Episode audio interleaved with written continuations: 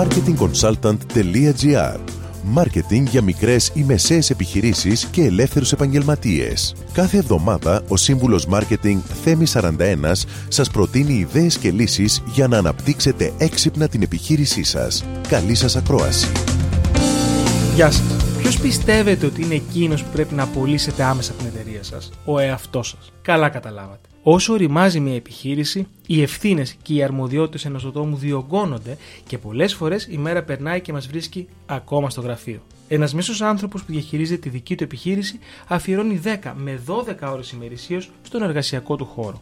Αυτό καταλαβαίνετε ότι πολλές φορές μπορεί να δημιουργήσει προβλήματα στην κριτική του σκέψη, αλλά και στις επαγγελματικές του αποφάσεις. Κάθε 6 μήνες, μια επιχείρηση οφείλει να ανανεώνεται, να δημιουργεί θέσεις εργασίας, να προχωρά στα επόμενα βήματα, όποια αυτά και αν είναι, και φυσικά να αναπτύσσεται. Έτσι, πρέπει να γίνεται συχνά ξεκάθαρο ότι κάποιες από τις αρμοδιότητες που μπορεί κάποιος να έχει σήμερα είναι ένα μικρό μέρος της δουλειάς του και στο επόμενο εξάμεινο μπορεί να καλύψει άλλες αρμοδιότητες. Πότε είναι η κατάλληλη εποχή για να απολύσεις τον εαυτό σου, όταν οι περισσότερες από τις αρμοδιότητές σου μπορούν να καλύψουν μία ή δύο θέσεις εργασίας, τις οποίες μπορείς φυσικά να τα απεξέλθεις οικονομικά; Τότε μπορείς να παραμείνεις στην ηγεσία της εταιρείας και να παρακολουθείς την ομάδα που έχεις χτίσει από μακριά.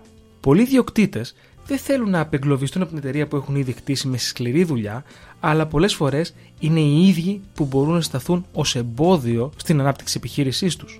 Μην φοβηθείτε λοιπόν να παραχωρήσετε την εταιρεία σας σε νέα χέρια. Η εξέλιξη χρειάζεται δραστικές αλλαγές. Με αυτό, σας δίνω ραντεβού την επόμενη εβδομάδα με νέες ιδέες και προτάσεις marketing. Καλή εβδομάδα!